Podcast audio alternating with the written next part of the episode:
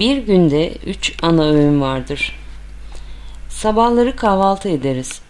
Öğlen olduğunda öğlen yemeği, akşam olduğunda da akşam yemeği yeriz. Bu üç öğünün haricinde aralarda bir şeyler yiyebiliriz. Ancak yediğimiz şeylere dikkat etmeliyiz. Abur cubur yemek sağlığa zararlıdır. Yemeklerimiz genelde bir çorba, bir ana yemek, zeytinyağlılar, salata ve tatlıdan oluşur. Yemek sonrası Türk kahvesi içmek bir alışkanlık olmuştur. Sabah yemeği diye bir kavram yoktur.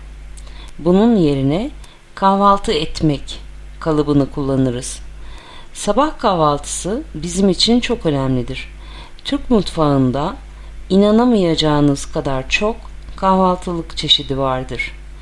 Akşam yemekleri tüm ailenin birlikte sofraya oturduğu bir öğündür. Anne babalar işten, çocuklar okuldan dönmüştür ve ailece yemek yenir.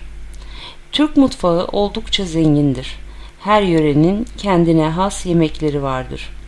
Osmanlı İmparatorluğu zamanından gelen birçok tarif halen kullanılmaktadır. Yöresel yemekler çok farklıdır ve hepsi ayrı ayrı tadılmaya değerdir. Hemen aklıma gelen mutfağıyla ve yöresel lezzetleriyle ünlü bazı illerimizi sayacak olursam Gaziantep, Hatay, Kayseri, Konya, Van ve elbette İstanbul.